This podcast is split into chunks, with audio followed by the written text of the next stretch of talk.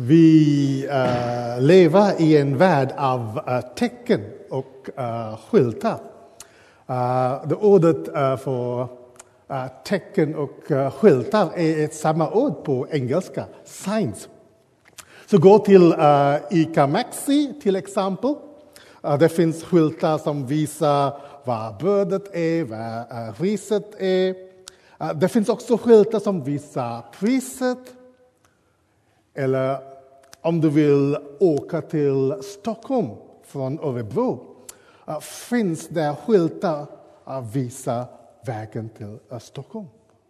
Om det var ingen skylt, det vill säga, är det Stockholm eller Göteborg? Var ska jag gå? Var ska jag åka? Så skyltar ger oss information, vägledning och bekräftelse att vi är på rätt väg. Skyltar och tecken är också mycket viktiga i Bibeln. Och dessa tecken gör mer än ge oss information. De finns där för att kommunicera sanningen. Och i dagens texten från Johannes evangeliet står det: detta var det andra tecknet. Och Jesus gjorde det när han hade kommit från Judeen till Galileen. Det var det andra tecknet. Johannes vill att de som lyssnar ska känna till den person som tecknet visar på. Den här är en skylt som säger, den här, jag ska visa Jesus. Varför? För så här säger Johannes i slutet av sitt evangelium: många tecken som inte har tagits med i denna bok gjorde Jesus i sina lärjungars åsyn. Men dessa har upptäckts för att ni ska tro att Jesus är Messias, Guds son. Och för att ni genom att tro ska ha liv i hans namn. Som C.S. Lewis sa, Gud gör inte underbara för att imponera på oss. Men han förväntar sig någon form av respons från oss. Det tecken finns där för att du ska tro på Jesus. Så vi börjar med sammanhanget i dagens text. Jesus hade just varit i Samarien och träffat kvinnan vid brunnen. Ett samtal med henne gjorde att många samarier kom till tro på Jesus. Det var inget under, bara ett vittnesbörd från den samariska kvinnan. Och nu går Jesus tillbaka till Galileen. Och han välkomnas som en riktig stjärna. Wow, de har hört om alla fantastiska saker om Jesus har gjort i Jerusalem. De har hört om allt han har gjort i Kapernaum. Och de undrar, vad ska han göra nu? Samarierna trodde på Jesus utan några tecken och under. Men galileerna, de behöver ett tecken. Samarierna sökte efter en räddare, en frälsare, men galileerna sökte efter ett tecken. Det är en fråga för oss idag. Söker vi efter ett tecken eller en frälsare? Så vad kan vi lära oss? Det första är gå till Jesus.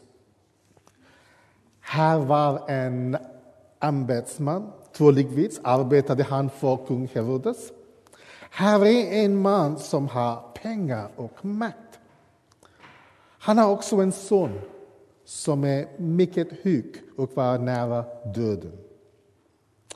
Han hör att Jesus är i Galileen, så han går dit.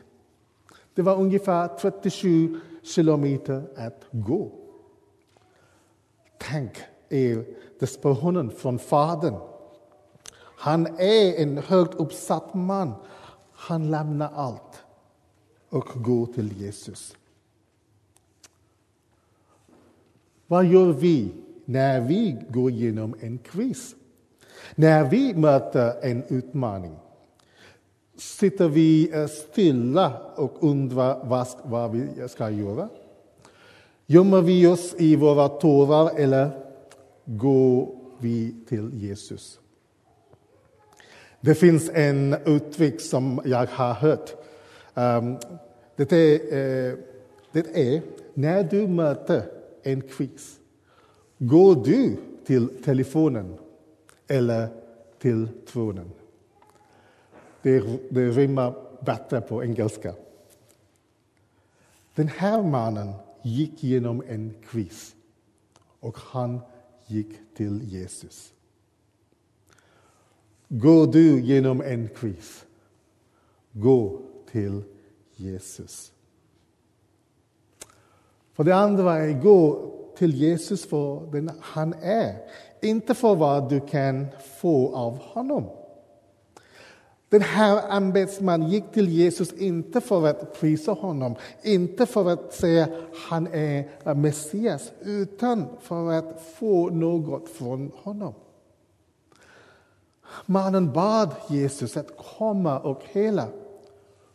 Och Jesus ger honom ett skarpt svar.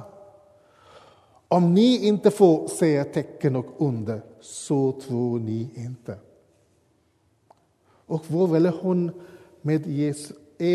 relation med Jesus så. Kommer vi till Jesus för att få något från honom? Ibland är det så med vår relation med Gud. Vi vill att han ska göra saker för oss.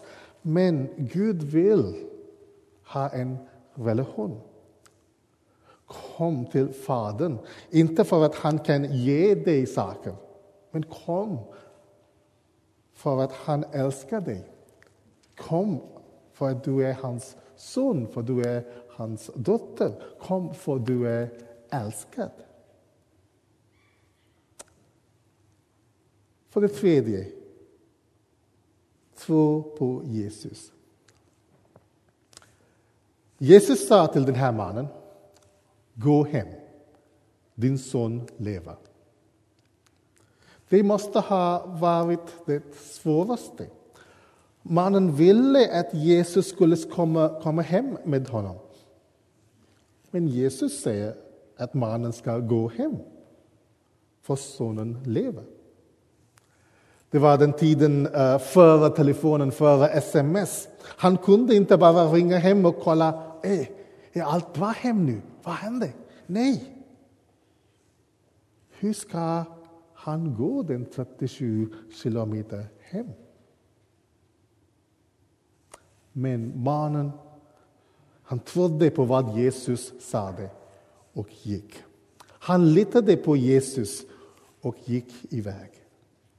Det är tro. Det finns en berättelse om en man som gick på lina som heter Blondin. Har ni hört om honom? Jag ska visa en bild. Han gick på lina 50 meter över Niagara vattenfall. Och det var 300 meter långt. Varje gång skulle han göra ett trick. Han tog en man på sin axlar. Han gick med ögonbindel. En gång bär han till och med en spis och lagade en omelett på repet. En stor publik brukade samlas för att se den här fantastiska mannen. Publiken var fascinerade. En dag gick Blondin försiktig på repet över Niagarafallen och sköt en skottkärra med en säck potatis framför sig. Publiken älskade det.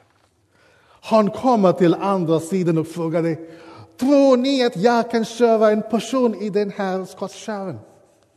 Publiken skrek entusiastiskt och sa, ja, du är den bästa, du kan göra det, du kan gå på lina. Vi tror det. Och sa Blondin, great! Vem vill hoppa i skottkärren? Ingen ville. Så kan det vara med vår tro på Jesus. Vi säger att vi litar på Jesus, men vi tror inte helt på hans löften. Jesus säger, oroa inte, men vi oroar varje stund. Jesus säger, lita på mig. Men vi litar på pengar mer. Jesus säger, lita på mig. Men vi lever som han inte fanns. Vi ber. Så Jesus säger, vi ber. Och Jesus säger, okej, vänta. Lita på mig. När vi går till Jesus med ett problem och vi måste vänta, det är svårt. Men det är också under den tiden som vi växer i vår tro. Det är där vi säger, Jesus, jag har kommit med en problemet till dig och jag litar på dig. Du är kungens kung. Jag kom till kungens kung med en problem. Jag litar på dig, Jesus. Jag väntar på din svar. Du kan lita på Jesus. Han gav sitt liv för dig så att du kan leva. Även om du dör. Jesus säger, du vill leva. Du kan lita på honom. Oavsett vad problemet är. Vilken utmaning du gör inom just nu. Det kanske verkar som om Jesus är tyst. Han ger dig inte det tecken du vill ha. Men Jesus kallar dig att lita på honom. Han som förmår att göra långt mer än allt vi ber om eller tänker. More than we can imagine. More than. Och sista punkten är att man berättar för andra om Jesus. När mannen var på väg hem, han hörde att son levde. Och han frågade vilken tid sonen blev frisk. Och det var samtidigt som Jesus sa, gå hem, din son är frisk. Han sa inte bara, okej, det är bra, vad fint det.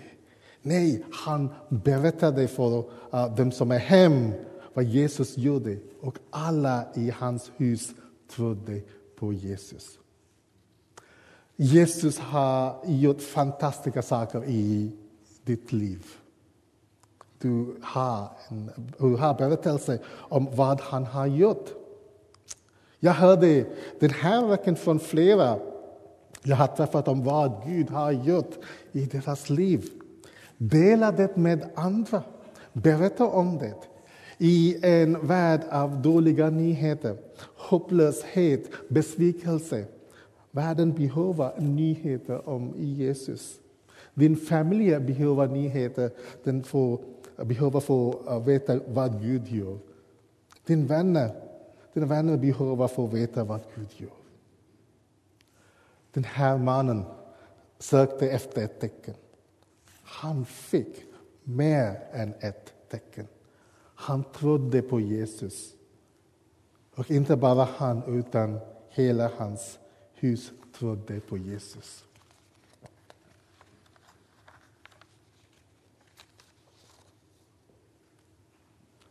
Så kanske tänker du idag, det är svårt. Så om du är i en kris, kom till Jesus. Berätta till Jesus, vad är den krisen? Och lita på honom. Han älskar dig. Even death has been defeated. He will give you more than you could imagine. We trust in him. Vi litar på honom. Amen. Låt oss be. Fader, vi tack för Johannes och för att han har skrivit den här evangeliet för oss. Så att vi kan ha liv. Fader, vi ber särskilt för dem som har i mitt av en kris just nu. Vi ber för dem som känner att, som den här mannen, the world is just falling apart. Gud, vi ber. Fyll dem med din heliga ande. Vi ber att du ska lyssna till deras bön.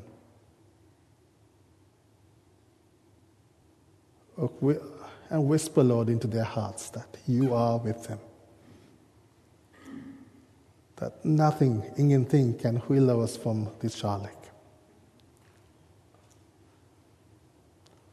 So Lord, bring healing, bring restoration, bring love into these situations, we pray. We pray in Jesu name. Amen.